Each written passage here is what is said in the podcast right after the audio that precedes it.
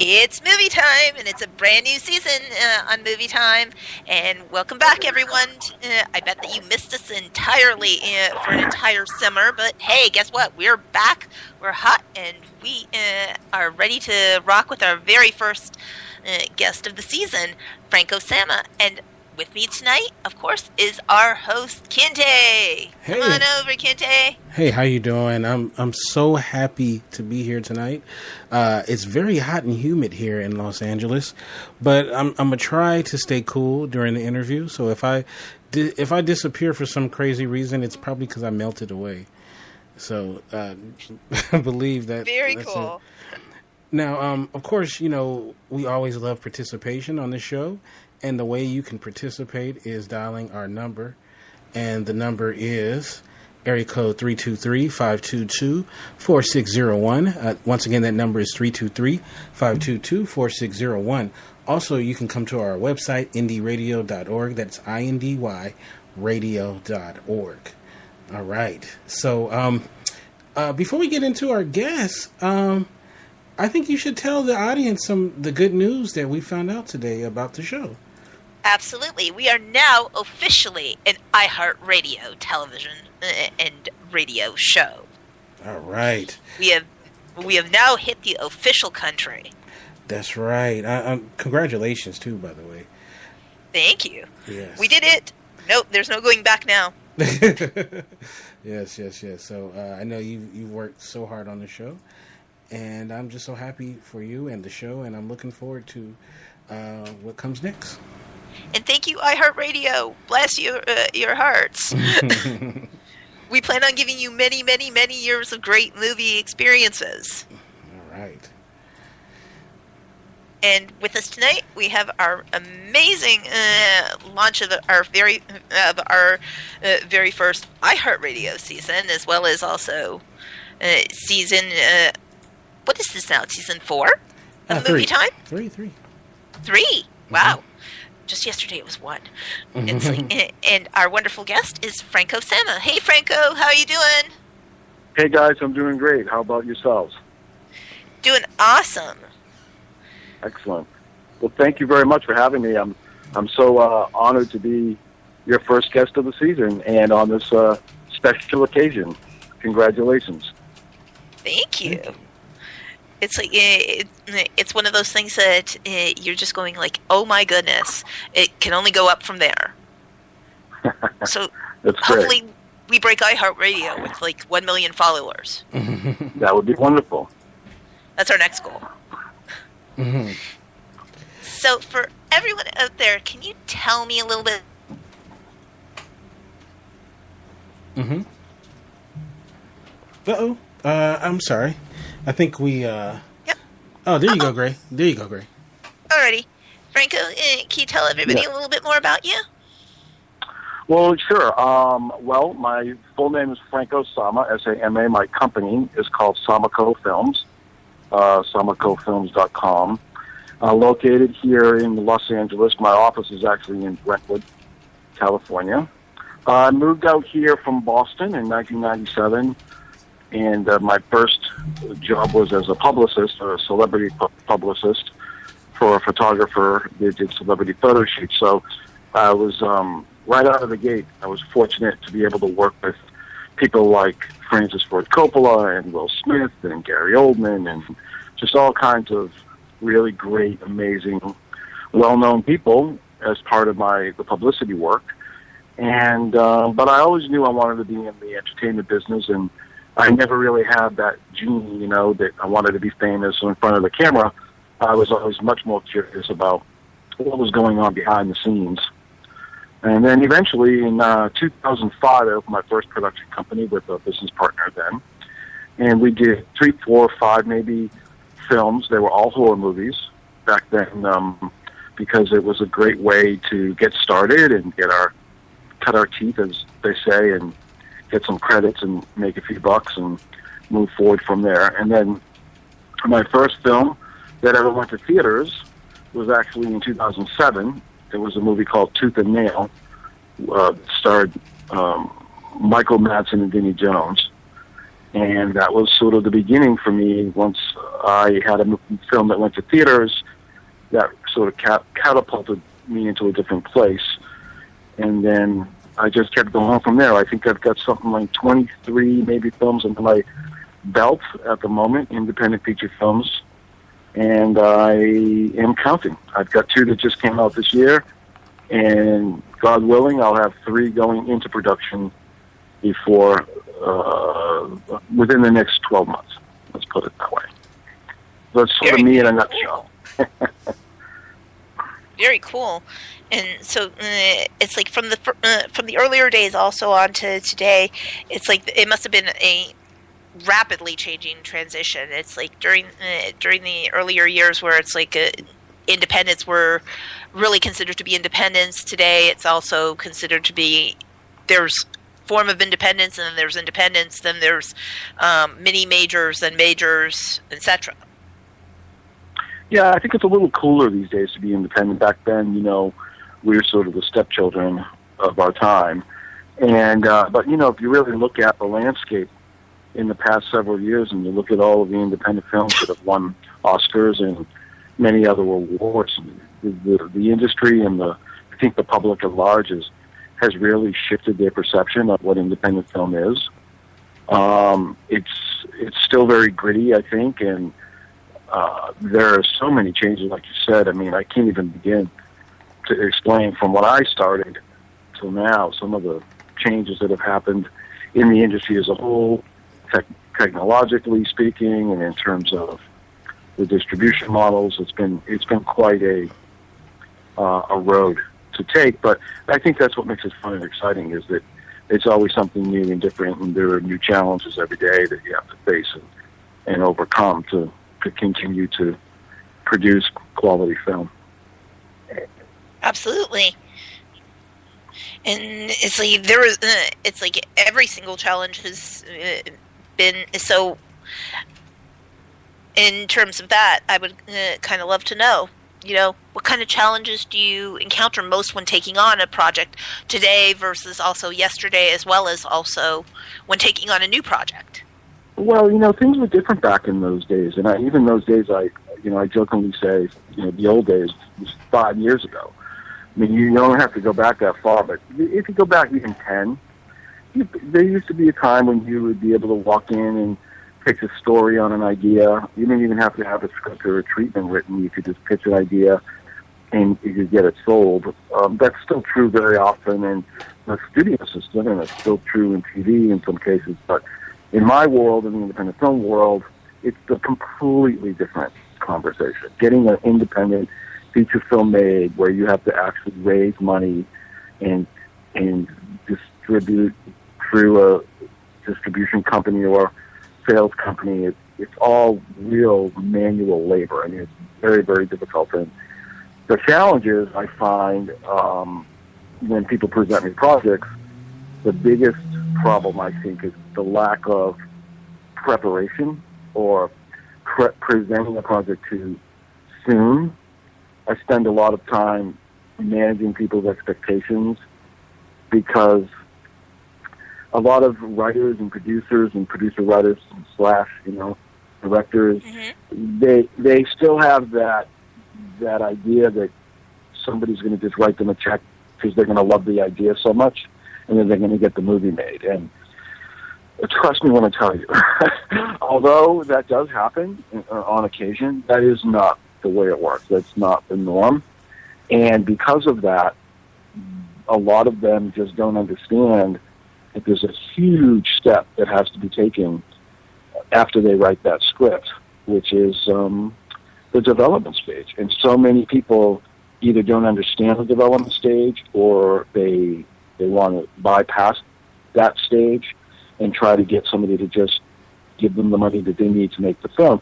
No, I have an adage that I say to people all the time: getting the money isn't the hard part getting the money back is the hard part. Mm-hmm.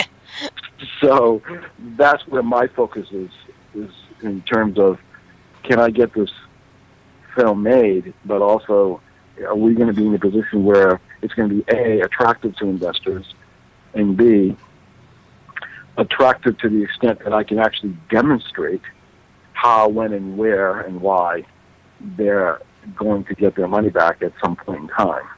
And I think that that's one of the fundamental challenges I encounter the most is that the screenwriters or the producers aren't really prepared for that conversation. And, and then once we have that conversation, then they're forced to have to make some choices that they weren't necessarily prepared for. Now, you, you bring up a great point uh, about being attractive to investors. Um, what exactly do you mean by that for the audience? And um, how do you mm-hmm. make your make your product att- attractive to investors without losing, you know, the the film's purpose or or goal or you know?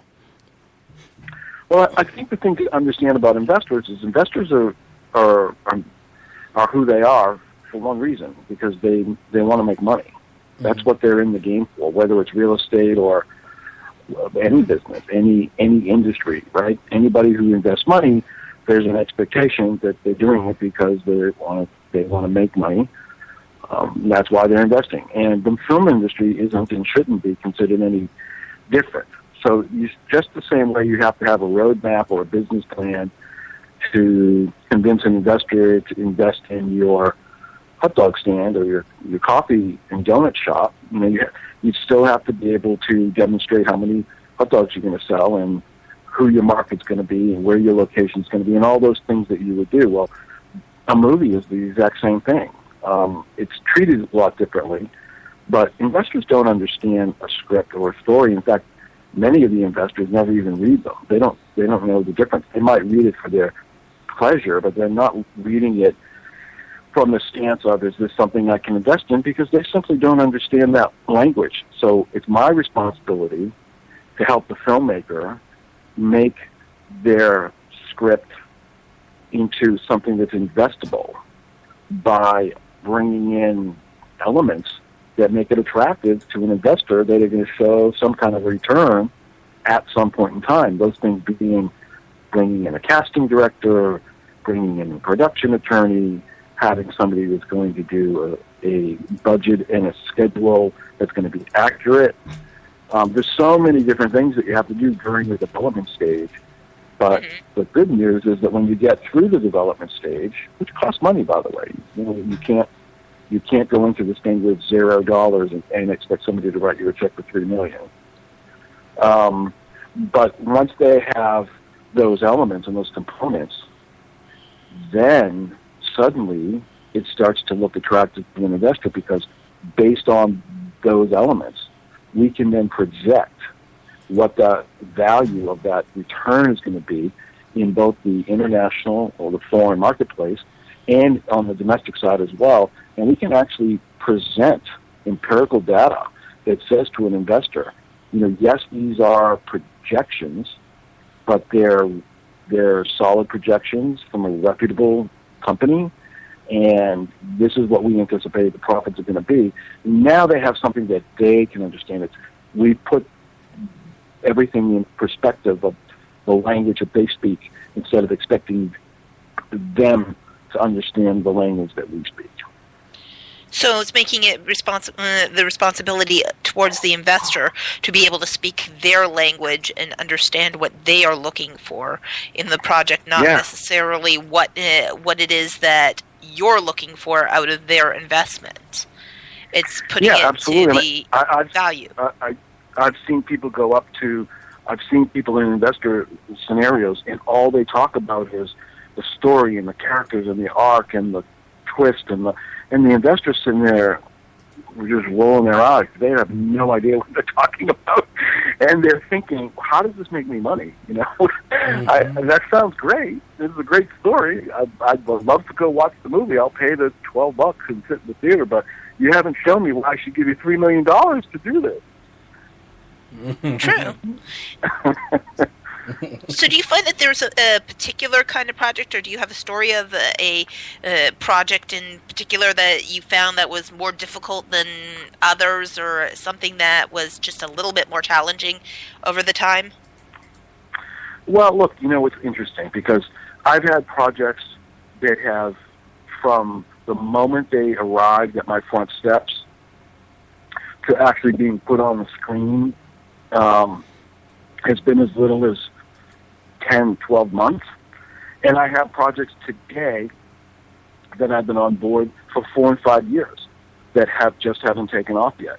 You know, for me, film projects are like kids; they're like children. You know, everyone has every each one of them has their own quirks and strengths, and weaknesses, and personalities and issues.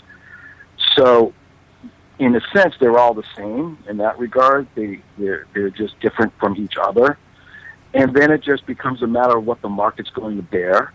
And what the other thing I tell you know filmmakers is, there's no way of predicting how people are going to respond to your material until you put it out there.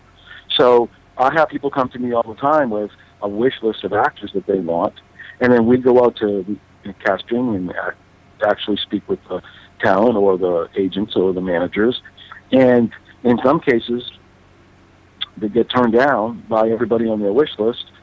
And so, even though it might be a great project, maybe it's just not the right time for that project. So you may need to put that one on the back burner, and then bring something else up. Which I think is an important point I want to I want to make to people is that, you know, I do believe it's important to have a project that you're focusing on, that you're out there working hard to pitch and sell and get made. But at the same time, you really should have several other projects because if you, you know, focus just on that one and it, it is the wrong timing or for whatever reason people don't respond positively to it, you really don't have a backup plan and you're going to end up be being disappointed. Whereas if you had four or five others that you could fall back on, you could always pull back into the into the bucket, pull out something else, and go. Well, I understand that you don't like this, but how about this? And, and maybe you might get some attention on the next button. Absolutely, it's important to have that variety and field in there. So it, right. it's like, and also because each of those aspects, like everything from the casting process straight on through the producing process, the financing process, distribution process, even though they're all separate, yet they're still connected to each other. From mm-hmm. each perspective, what do you look for in a project that makes you want to take it on? Well, uh, honestly, it's really the people, the people and the project. I mean, because you know there are some crazy people in this town and in this business, and there are some really great people. And what I'm looking for in the people is I want them to be committed. I want them to be flexible. I want them to be teachable. All of those things. To me, that's somebody I want to work with. When I have people that come to me and say, "Well, I don't want to change a word in the script," or "I know it's 118 pages, but I'm not going to cut a single word or a single pa- page off of the total." then I don't want to deal with that because that's just not that's just not good business. It's just not good a good way to operate, and it, it just doesn't get things done. Um, and then the same is true of the script of scripts and projects. I get great scripts, and then I get horrible scripts, like just unreadable scripts. Um, so really, the best scenario for me is really good people with really good projects. That's what I'm always looking for, and I would rather have be working with producers who have um, less at at stake, but more commitment on their part than people who are just out trying to get anybody in town to write them a check so they can get their movie made. Especially if they want to go beyond the producing and they want to, you know, I have people come to me they with a project that's two or three million dollars and it's their first time and they want to star in it, they want to direct it, and they want to produce it, and they wrote it, and they want three million dollars for it, and it's just an unrealistic expectation. So it's really about putting things into perspective and helping them understand sort of what the rules are, and taking those steps, and maybe making a smaller movie first, and then graduating to the bigger budgets later. Mm-hmm. Now, um, now I know, I know it's a business, but also you know uh, you want to have fun as well. Is there ever a point where just being in the nuts and bolts part of this industry does it is it ever like just not fun and you know and maybe contemplating you know I don't know uh, doing something else? I mean, is it does it ever get to that point, or is it always the ups and downs is what makes it exciting for you? Oh, that's a really good question. Um, no, yeah, there are definitely times when you want to just go, you know, you know, live on an island and get away forever, uh, or go, yeah, go go try to do something else, which I'm not interested in. You know, I've devoted my life to this, but um, yeah, it's a tough business. I mean, I don't, I don't. I think until listen, when I hear somebody say that they got a movie finished, I get invited to a lot of screenings, even if it's a short film. My attitude's always the same. If you're if you're successful at actually completing a film, even if it's not a great film, I really honor and respect those people because I understand how difficult it is to take all those steps. You know, whether you're making a a short film that's ten minutes long that costs five thousand dollars, or whether make, you're making an independent feature for three point five million. Um, the actual steps in the process is exactly the same thing, and to get to the other side of that is, in many cases, a miracle. I mean, I tell people all the time they look up my filmography and they see all of the movies on there, and they go, "Oh my God, you've made so many films!" And I say to them, "Listen, for every film that you see on there, there's probably 30 or 40 films that I didn't make. Mm. It's a tough, tough business, especially, like I said, if you want to go independent. And the reason why most people do go independent, and, and it's one of the reasons I enjoy independent film, is because as an independent, you have a lot more control over your project. You have a lot more creative control than if you went and sold it or sent it to a studio system or even one of the mini majors. Uh, and you certainly have a lot more control over the, the money and the financing and the profits and all that other stuff. So that is one of the big pluses to doing an independent film. That said, you give up a lot. You give up the network of the studio system and the support of the studio system and the money of the studio system, and you're and you're literally out on your own. And in my case, I, I just wouldn't have it any other way. I, I just love it too much. Yeah, and which makes sense because then in that uh, in that way, also uh, being an independent, you also do have some freedoms, but uh, it's like a, uh, you also do still work with the studio system as well. Right. Right. Exactly. It's one of those beasts of that you get to have both worlds. Yeah, the best of both. Yes. So when you aren't directly though involved in the project, when you're uh, when you're EPing versus uh, directly involved, is it's your baby uh, on the line? Is the criteria then any different for you? And if so, uh, uh, how? Yeah. Well, the criteria isn't necessarily any different for me, but my experience is. For example, uh, if I'm executive producing or a consulting producer on a film, I'm more of an arm's length away where I'm assisting with things like acquiring funding and attaching the name talent and securing the distribution, basically packaging the deal and putting it together. I'm often quoted as saying, if you were the producer, I'm often quoted as saying, your first day on set is my last day at work. It mm-hmm. means basically I've done everything I've needed to do. Now you go and, and make the movie. Now, of course, I get back involved again after the movie is finished because then there's the whole distribution route. Uh, whereas as if I'm the actual producer on the film, I'm much more hands-on throughout the entire process, and you'll see me on set and you know being a part of the day-to-day. Whereas with the, as an executive producer, many times I, I'm not even on the set. I don't even I don't even meet many of the people. Unless, of course, know, yeah. Uh, uh, unless, of course, what? Unless, of course, the guarantor shows up, and then absolutely you'd be on the set. yeah. Or unless there's somebody that I really want to meet, like, like a big movie star or something. but for the most part, yeah. I mean, all that's been done way prior to to any of the you know principal photography, for example. Absolutely, and it's like you've also mentioned earlier also that the industry has changed and it's evolved it's like an ever evolving and so what do you think has like been the biggest evolution uh, that has happened? And uh, how it's cho- uh, like how it's changed how movies have been now chosen to be made? Oh by far the answer to that is technology.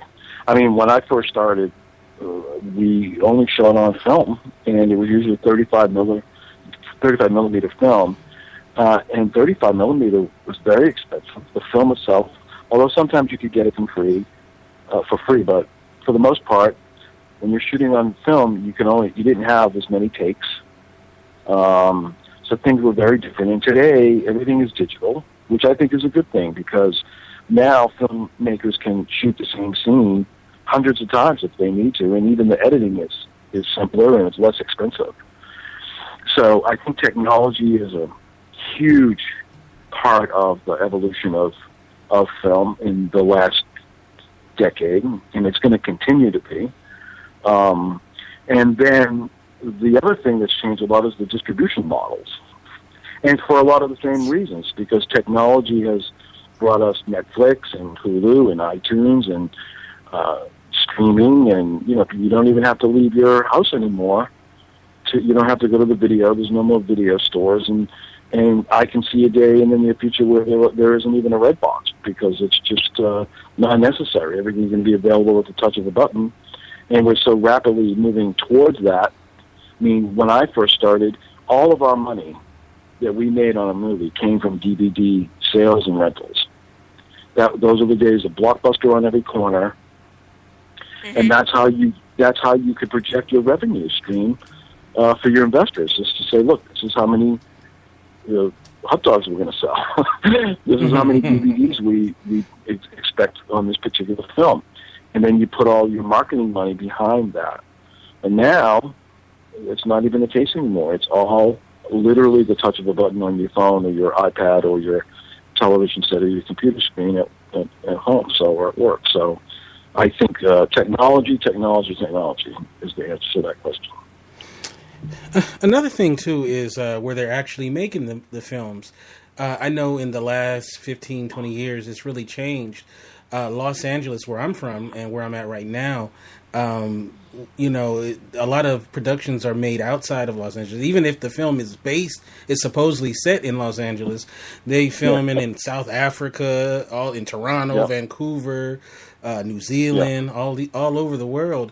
Uh, and um, what do you think about this? And uh, do you think what do you think LA needs to do to get some of these productions back home? Well, I, I think I, I think that that's well, that's certainly been one of my frustrations. I mean, look, there are definitely benefits to shooting in LA, um, but to answer your questions, to go back to it, is that really the reason for that is because of the tax incentives that have been offered, not just in the United States and other states within the U.S., but all in countries all around the world now. Mm-hmm. You can shoot with these huge incentives. So that's what started this whole thing. Is when Canada originally started with their tax credits um, and incentives, and then people flocked, if you remember, to Canada first. That's where it all began, and then all these other states in the United States started to perk up and go, "Hey, why don't why don't we do that?" So you can get 20, 30 percent back in some instances. So for every million dollars you spend in a particular location locale, you may get three hundred thousand dollars back.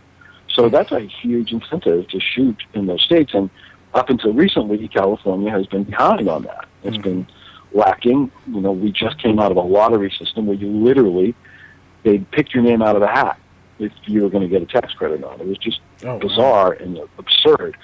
So they haven't put something a little bit more interesting together, but it's going to take a while for that to take effect because people like me don't necessarily benefit from that. The big studios do, and the TV shows that are running series do, but the small guy, you know, that does five, six movies a year, isn't necessarily going to benefit from that the same way. And like you said, I mean, we have to find ways to, we call it cheat, you know, to cheat for Los Angeles or cheat for New York, to make someplace in New Mexico look like, uh, you know, Central Park.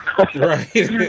and, and we do it. You know, we do it all the time. And it's because it's, at the end of the day, it's worth it. But the other thing I wanted to mention is, even then, again, remember I'm doing low budget one to five million dollar movies. So when you're talking about that budget range, it doesn't always pay off to go to that state and to uh, receive that incentive. And the reason is because now you still have to travel out all of your cast and all of your crew.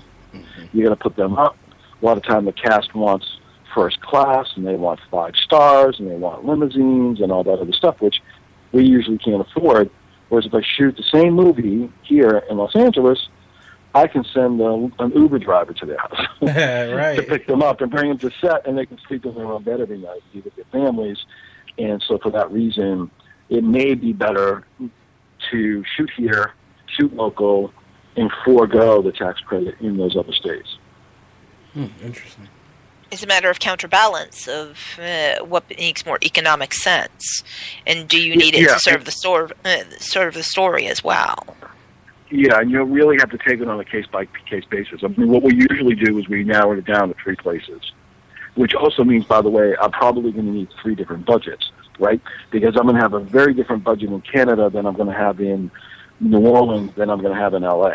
So I have to have the line producer who's creating my budgets has to be pretty fluid. They have to be able to really understand the tax laws in all the different places, and I have to be able to put a pencil to it.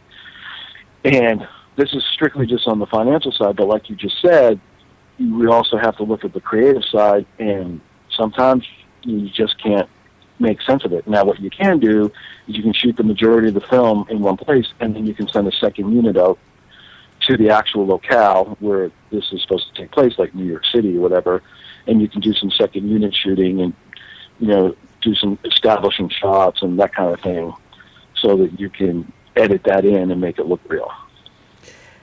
As a producer, um, can you talk to the audience about how important it is to assemble a great uh, team? Because people don't realize. I don't know if the average person realize how many elements that it comes together to make a film, and for the, for the film to be any good, you need pretty much all the elements hitting at top levels. You know, at top level efficiency. So, um, as a producer. Um, can you kind of speak to how important it is to to have all of these you know departments and everything come together and and picking the right people Yeah, well, that starts at the beginning. It starts with the development stage of having a team to even get to that point, which is what we, we were. I was talking about earlier about having a casting director, and a production attorney, and a line producer, and even a post production production supervisor, uh, and a and um, a foreign sales consultant and a domestic sales consultant. That's the first team that you're going to put together to even get to that point. And then, assuming that all goes well and you get your team, as a result of putting a team together, you're able to raise your financing. Now you, you really want to get moving on your crew. And what I find is really, it really starts with the director um, and the DP. And if you have a strong director and a strong DP, most of the time, if you're lucky, these people already have their own pe- crews of people that they work with that are already fine tuned and they already work well together and they actually all own their own equipment so that saves you on rentals. And some of these people even have their own trucks so things that you would normally have to spend money on you can include as part of the package when you hire them. So a lot of the times I do rely on the key people to bring in everybody else because people like to work together over and over and over again. I, I do. I know I, every time I get a new deal, I, there are four or five people I automatically pick up the phone and call and hope that they're available. And if not, I always have some backups. And that's true when it comes to your, your crewing as well, making sure that you you have all of those people. And then, the, to me, probably the two most important people are the first AD and the line producer. Um, and that line producer is really ultimately responsible for everything every day. It's a really, really hard and thankless job.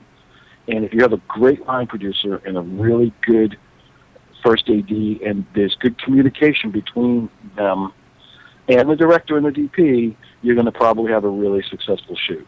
How the movie comes out is a different conversation in terms of visually, but in terms of work, working together and work ethic, it really starts with those people and, and goes from there. Almost definitely having a good team is uh, a wonderful thing. And you were mentioning earlier, though, that you like working in a certain budget ranges. So, what kind of budget ranges and genres do you usually like working in? Well, um, my what what we call a sweet spot. My sweet spot is one to three. Used to be one to five, but basically one to three.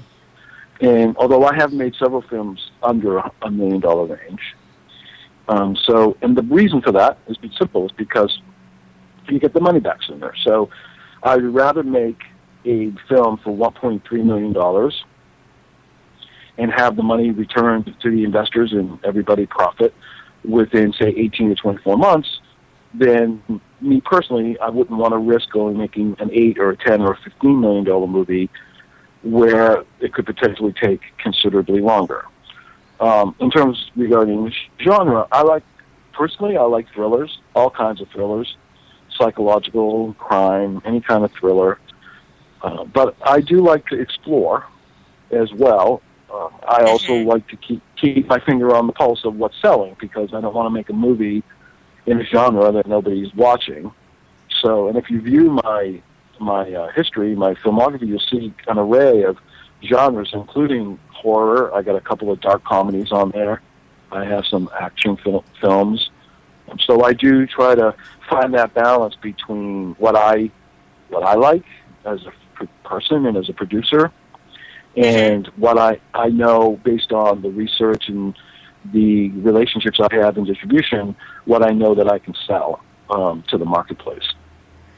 So, are there things that you'd avoid, like entirely, that absolutely you're sitting there going, um, "Sorry, but you know this isn't for me." Um,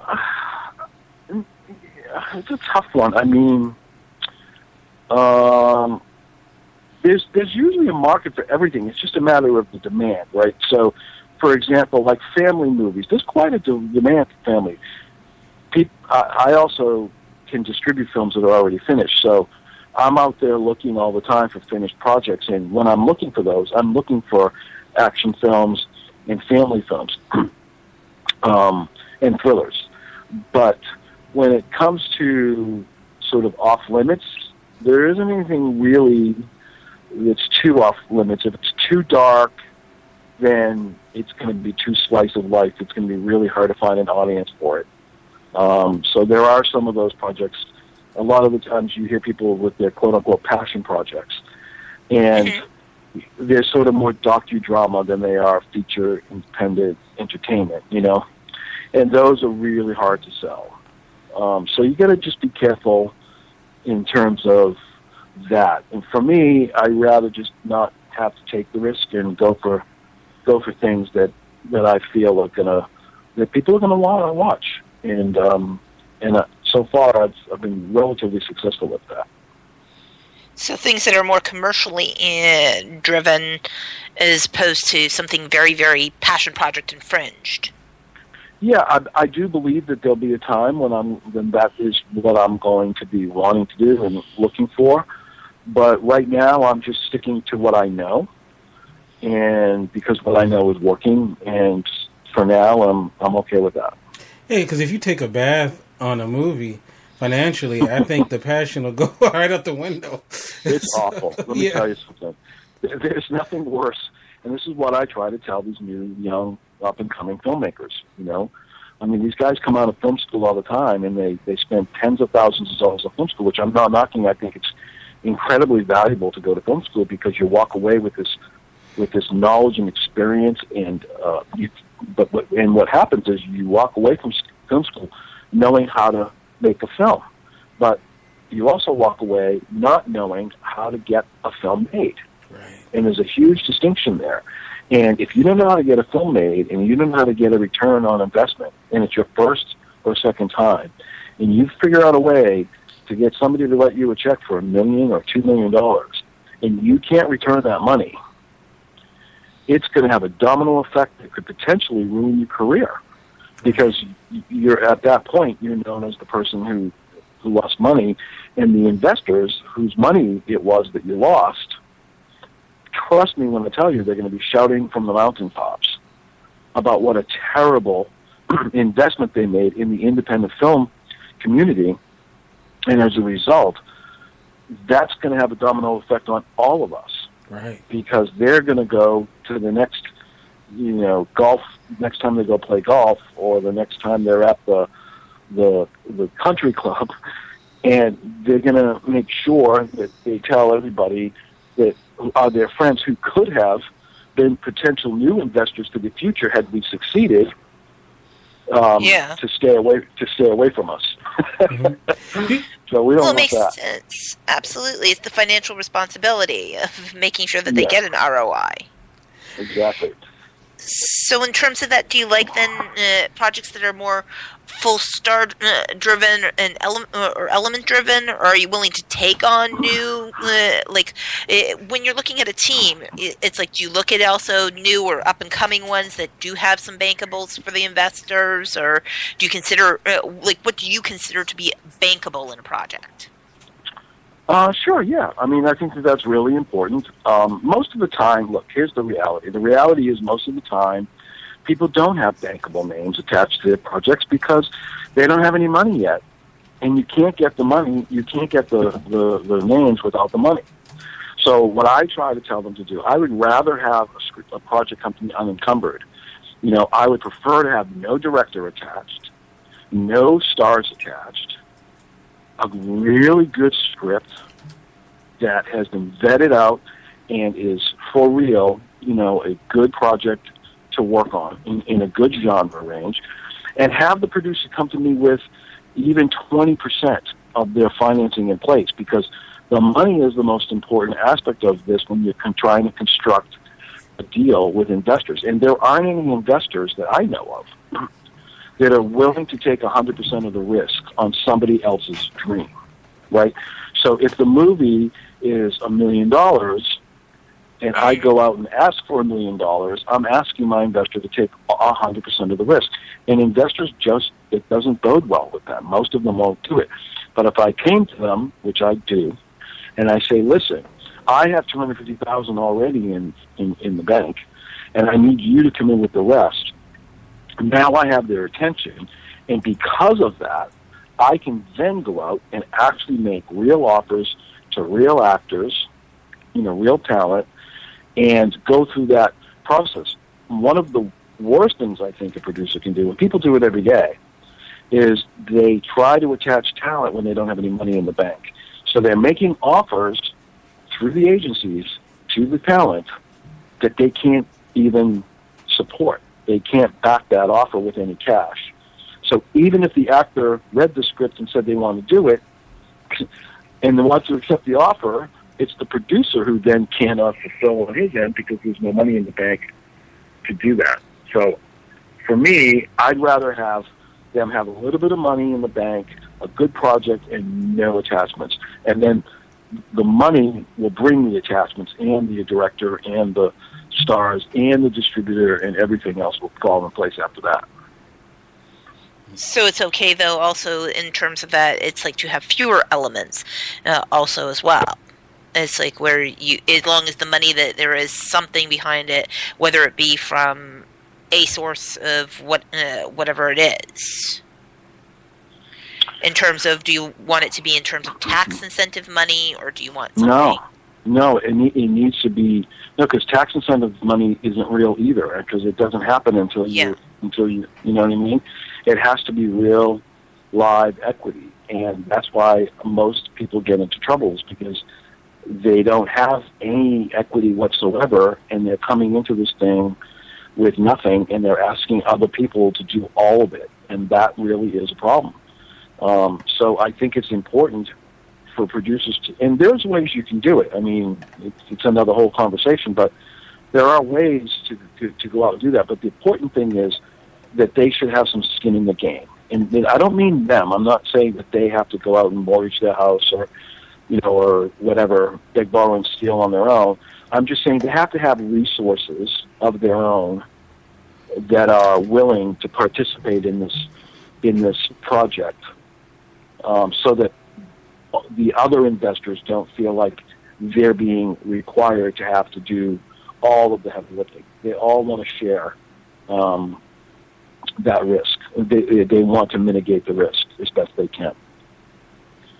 Yeah, so they want to make sure that there is at least something that stands behind it that uh, is being taken by mitigating the risk out to another investor or investors. Yes. For example, I'll give you a perfect example. I have one investor group right now that it, if I if I do let them use the tax credit, like you mentioned earlier, as Mhm. sort of a, a form of collateral, and if I'm also in a position to be able to acquire a minimum guarantee of, based on future sales from a distributor, uh, from a reputable distributor, if I if I use both of those as a form of collateral, they will extend themselves and actually put in the cash equity required to do the movie as well. So it's really like a little puzzle that you have to put together. And you just got to make sure that everybody gets what they need out of the deal and that we're not relying on one person to take all the risk. That's really what it comes down to. It's about having skin in the game and mitigating risk for investors. I have a, another question, and um, I, I I wonder how much uh, thought is goes into this. But let's say you get an investor, and you know they, they, they get you know the money, they give you the money, but then you start to question um, how they make their money. Um, is that you know maybe it might it could potentially be illegal or something like that? Um, how much is on you to figure that out beforehand? And and if you start to question that, is there any? I mean, do you don't lift a gift, don't look a gift horse in the mouth, or do you? I mean, how do what do you do? Like you know, if you start to Well, question. fortunately, I have never had that happen. Oh, okay. so that's a good thing. But um, I would have to say, look, when it comes to this kind of money, remember we're talking about millions of dollars here. Mhm. Um, there's a lot of vetting going on. So, because at some point, that if you and I were in this deal, starting off in this deal, Mhm. at some point it's going to get turned over to your attorney and my attorney anyway. Mhm. And at that point, it's kind of out of our hands. You know, we've made our positions clear, and then it's up to the attorneys to negotiate on behalf of each of us until we come to some kind of a resolution that we can both agree on, just like any other attorney situation. That said, there's a lot of vetting going on, and um, you know, I think that's probably one of the reasons why it hasn't happened to me, fortunately. But Okay. um, you really, we really don't have any no, way of knowing. Well, I think the bigger problem is people claiming to have money that they don't have. That happens every day. Okay. That's that's the real problem. It's not about bad money, money. It's about no money. Yeah. You know, and it's just absurd. I mean, people come to me all the time and they go, "Oh yeah, I have two hundred thousand dollars," and then you go to um, ask them for proof of funds, and they show you some blanked out bank statement from you know 1989 from some guy that's since passed away that happened to have three million dollars in his bank account. That's not proof of, of anything. So, so re- really, that's the problem: is people having what they say they have. It's the same thing with attachments. People coming all, all to me all the time. They go, "Oh, I have so and so in my movie," and then I pick up the phone and I call their agent and their manager, and they usually say, "I don't know who you're talking about. I've never even heard of this thing. I've never heard of the person. I've never heard of the film." So it's really a lot of it. The problem in this in this industry right now, and probably for a very long time, has been that people just don't have what they say they have, and that is extremely project problematic. Um, I don't run into that on my end as much anymore because I do have a track record, and people pretty much conclude when they see my IMDb that well, I must have something that I say because the proof is in the pudding. But more often than not, um, they do have to prove up that they have what they say before we're going to, you know, put any of our resources forward. which makes perfect sense because you want to be able to. Ha- it's responsibility of vetting uh, for you as well as vetting for them because reputation being on the line. Yeah, absolutely. You know, it's just it's just really important. It's really important because this is just the beginning. Raising the money is just the beginning. At that point, now you have to get the distributors involved, and you have to, you know, you have to get this movie out into the world, and you have and you have to get those returns. So How, how, there's no there's no point in in um, trying to sugarcoat the hmm situation or make it look like it's anything other than what it absolutely is. how much business do you think that you probably get at this point uh, based on your good name. I mean, I, I mean, I know that you, you've uh, you've been in the business a long time, and I, I'm pretty sure that's something that you cultivated great relationships, and you know, to have you know a name that people know is legit. So, how much do you think at this point is the fact that you've you know you have a great track record and you know and you you get projects done? I think probably most of it because because I have been doing it a long time, and um, because of that, I think people want to work with people who, like you said, as do I. I want to work with people who I feel comfortable with and confident Mhm. in, and who who have proven themselves to be, you know, to do what they say that they're going to do. So um, most of the business that I get, almost exclusively, is word of mouth referrals. um, I do take outside projects. It's not often, but I have people call me randomly that they find me on social media networks or um, even on my IMDb and well, you know random phone calls. I can't take unsolicited material, but um, you know one of the things that's been great for me and for a lot of them lately is in the last couple years I uh, it used to be I was either 100% all in executive producer raised all the money did the whole the whole film or I had a pass. There was no in between. It was just sort of this void. But since then uh, I started doing consulting producer and consulting producer is somewhere in between where I don't have to do the heavy lifting the producers and the writers they do the heavy lifting, but I'm sort of more of a coach and a guide. And as a but at the same time, I also if they go through my I have private one-on-one consultations available where they can sit down with me face to face, either in my office or via Skype. And we it's a six-week program, and we can work through all of the issues on their project. And if at the end of that project things look good, then I will occasionally flip out of a consulting producer role and into an executive producer role. But either way, by virtue of having spent that time together, I'll open up my resources and relationships to these filmmakers. In fact, if you look at my my um, IMDb right now, there's I think nine or ten films in development right now, and Yep. at least seven of those all came from referrals who then did the one-on-one consultations who then I became producers on their film. It's a way of me being able to get to know the filmmaker and their project, vice versa, while at the same time they're learning and educating themselves in the process.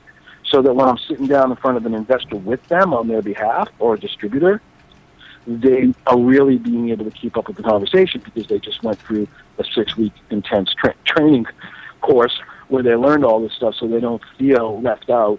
And it goes back to what we talked about before with control because now they feel like they have more control over their project because they understand better what's being said about it in the room. Yeah, and it also allows them as well to be able to have a chance to hear from a mentoring position as well that of somebody who has been in the trenches as well that what exactly is the expectation.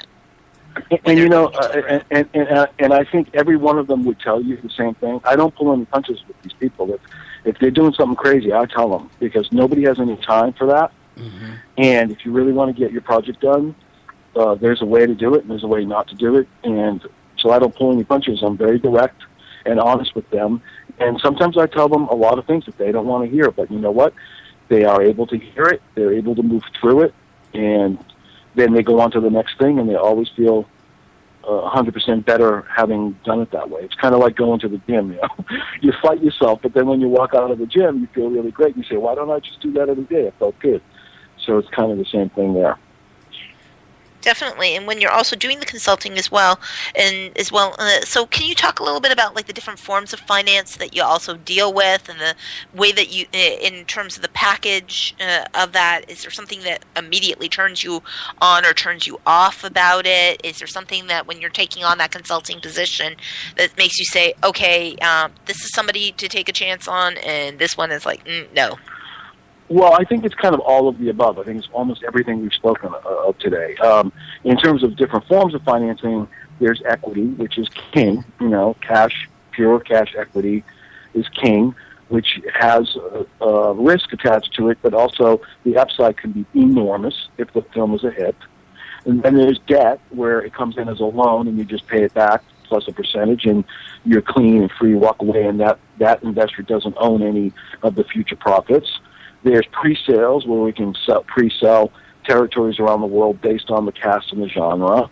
Uh, I referred earlier to minimum guarantees when distribution companies or foreign sales companies will give me a minimum guarantee of X amount of dollars that I can expect uh, based on their projections of the future sales.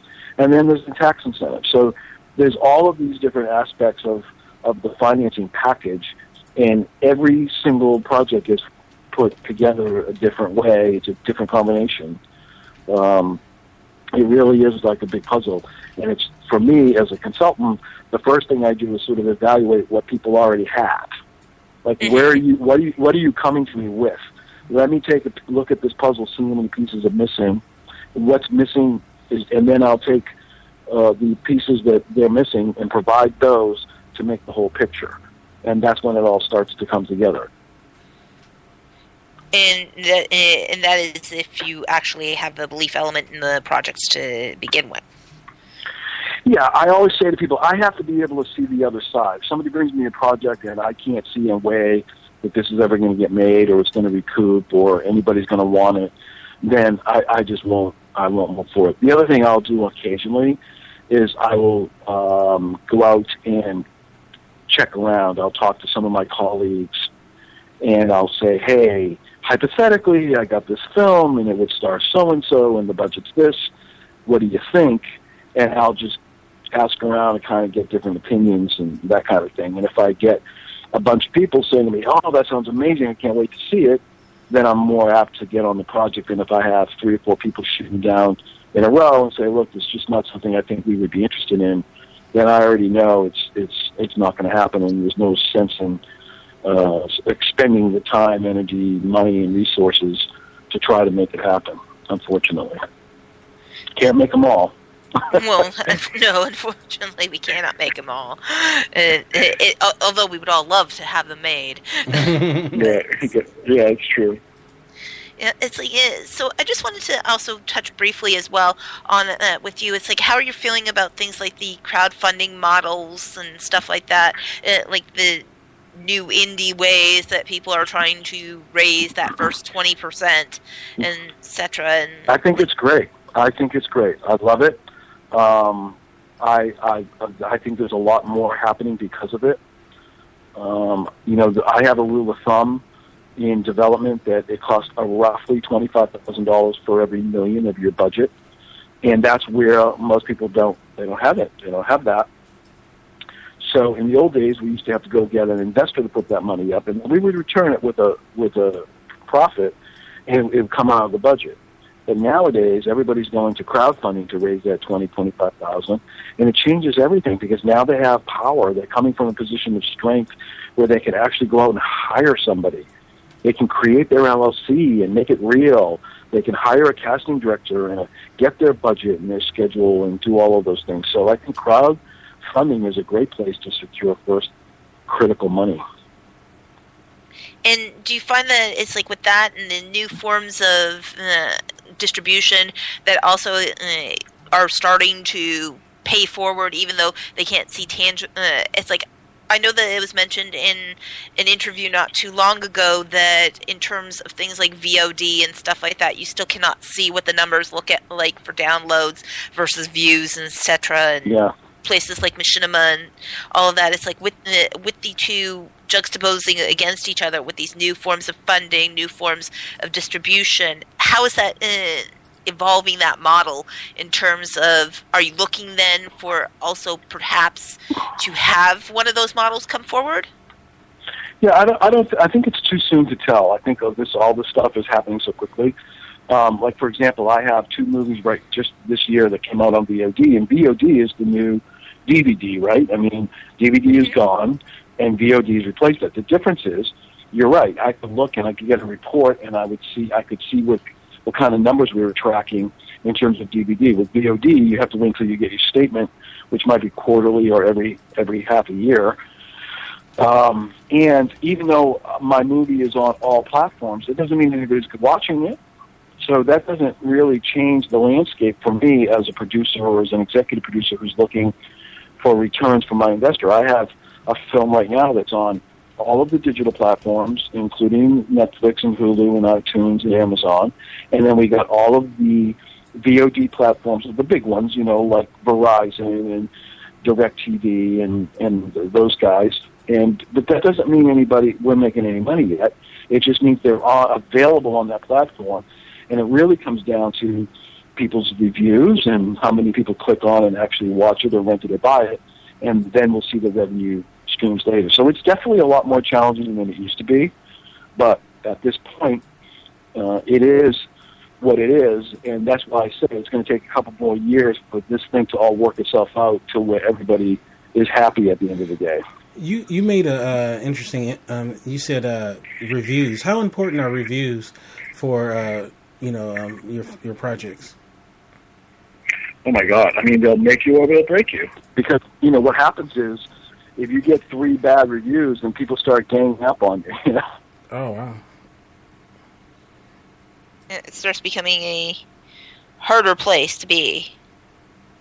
How bad a review can I give this thing? And if you have a great one, um, all the better, right? So it's very, very important because remember, it's it's the consumer is the one who's going to decide what happens with these movies, whether they're going to go to theaters or not, based on uh, how they do on those platforms, and um, you know, or whether they're going to return any revenue or not. It's completely up to the viewer. It's just like that we're in the age of Yelp now, mm-hmm. when you can get on and, and you know say whatever you want to say about the restaurant that you just ate at, and I think it's a good thing because I think it's keeping people honest, and it's uh, forcing filmmakers to go out there and make quality films. Because if they don't, they're going to hear about it from the general viewing public, and as a result, the film is going to fail and it's going to domino when the investors aren't going to get the money back, and they're going to be in a terrible position. So, I think um, I think that's the way it's moving and the direction it's going in, and I think it's going to get there's going to be more of that as as we progress here through the next several years. Are are critics still a big part of the uh, the equation? Uh, yeah, to a certain extent. Definitely critics. I mean, again, not like it used to be, but uh, you have all these websites now, which I think and blogs. So from that from from that perspective, uh, you know, it's not so much the New York Times or the LA Times, but you know, it is definitely something um, that's going to make it an impact one way or the other based on what the blogger is saying about your about your film. I, I remember one time John Waters uh, he he put on a, one of his um, posters that uh, Siskel and Ebert gave my film two thumbs down, and that was on the poster of his film. So I thought that was pretty funny. yeah, it's it's it's pretty dicey, but you know that's why I say it is what it is, and look, you just don't know. You just don't know. I always tell people there is no uh, crystal ball. Uh, when you make a movie, there's three movies that you make. There's the one that you wrote, the one that you shoot, and the one that you edit. And at any given point in time, the thing could crumble. You could write a really great script, and the principal photography can go off without a hitch with a great director, excellent actors, and everything is great and then it could get destroyed in the editing room. I actually had that happen on a film, which I will not mention.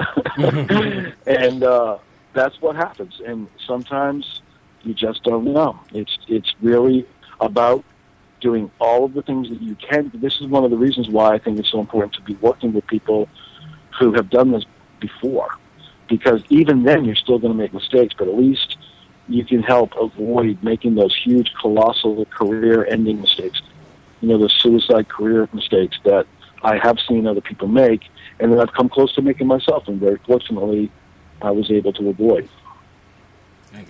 So you uh, would say also then uh, things like it, then it also becomes also the role of the sales agent and all of that also changes then too.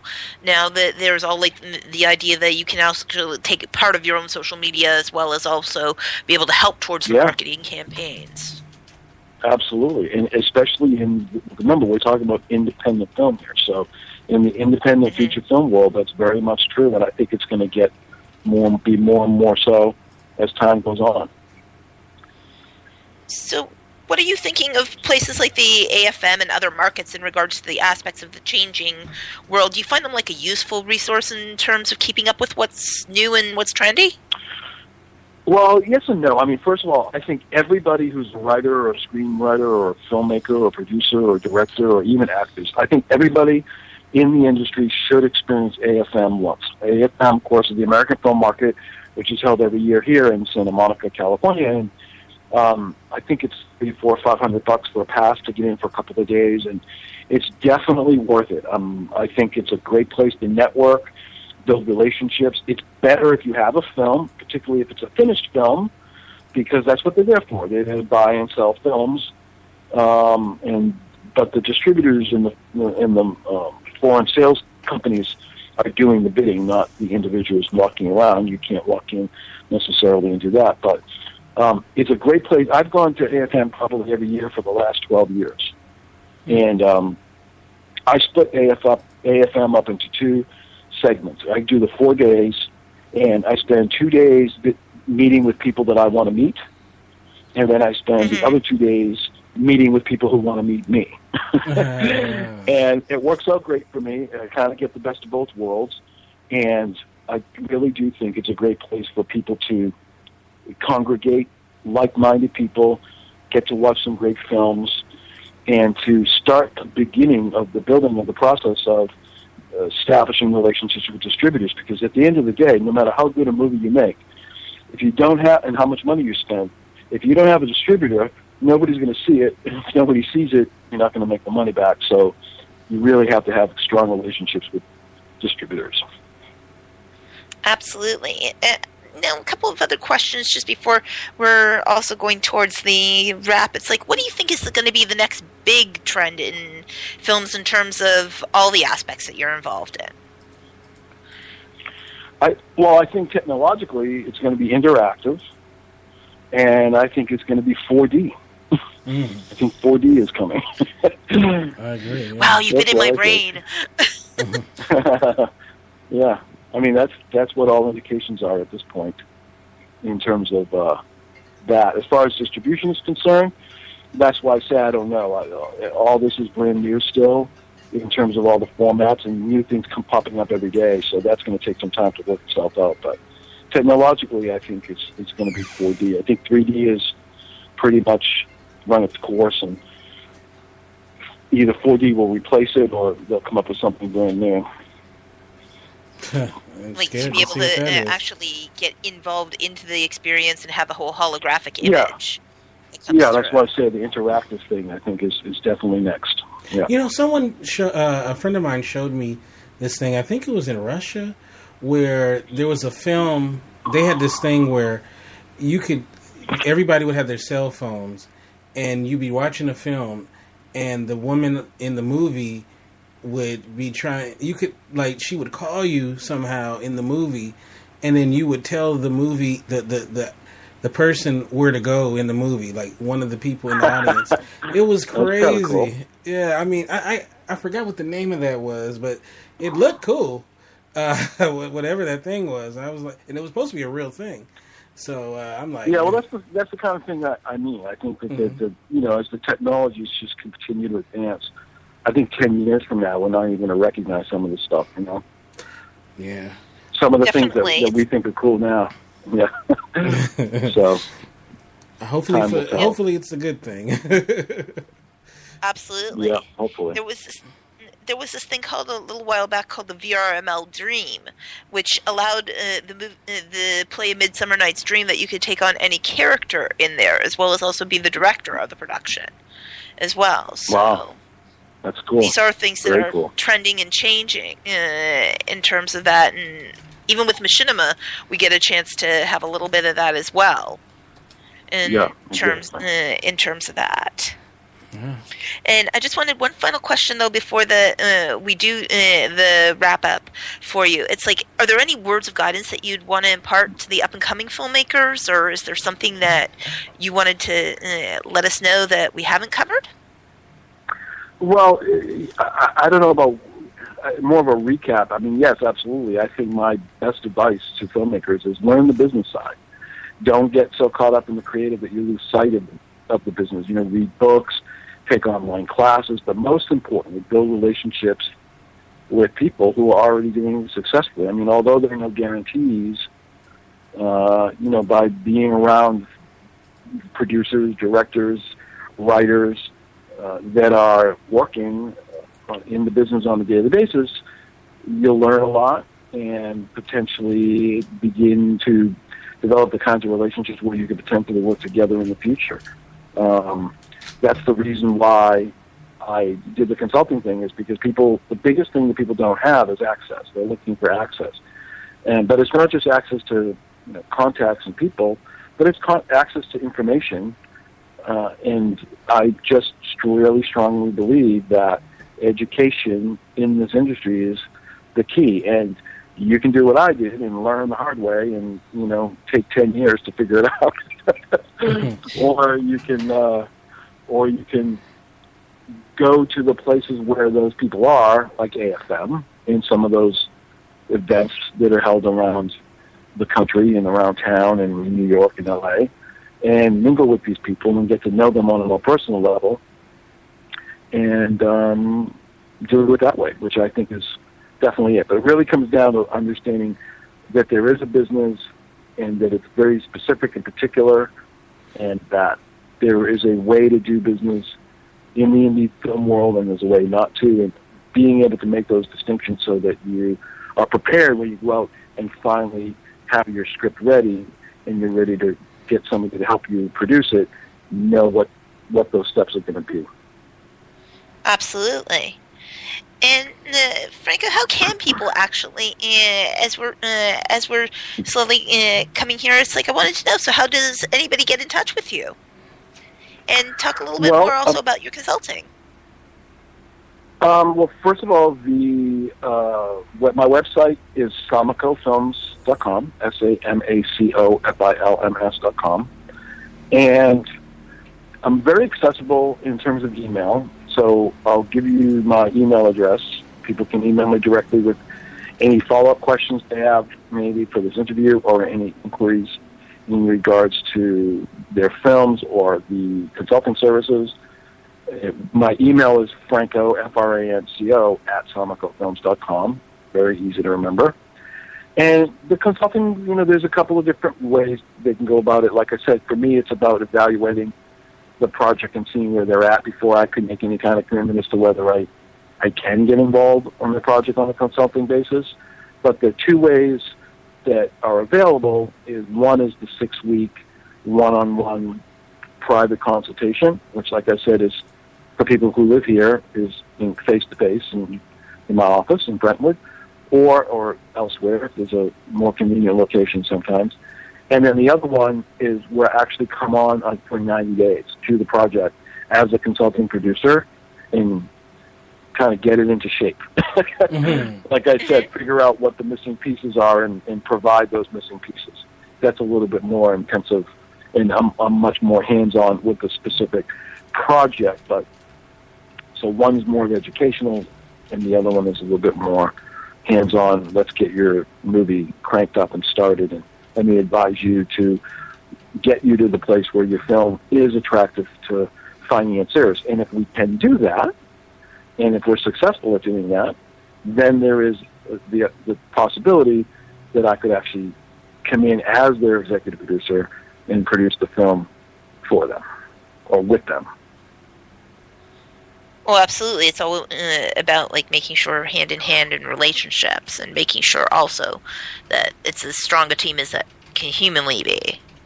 And we definitely, definitely, definitely wanted to thank you and Kinte is there any uh, final words also from you?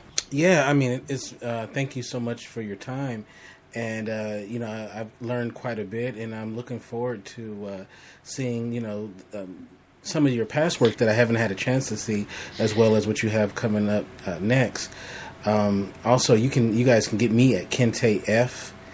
Um, and uh, thank you once again, Franco. Okay, guys, thank you for having me. I really appreciate it. It was a lot of fun. All right. Thank you. It was amazing, and the information was fantastic. Thank you. All right. Take care, everyone. All right. And uh, Gra- Grayson, how can people get you? Yes, you can get me on three places. There, uh, well, actually, more than three places. I think that if you can't find me on the internet, you're not stalking me hard enough. but it, there is www.pastlivesproductionsinc.net, as well as there's also my Facebook page, uh, as well as the group Facebook pages. Um, goodness, there's Bizipedia, there's LinkedIn, there's a whole lot of locations. As I said, the, I I think that if you just pretty much Google me, you could find me anywhere. All right.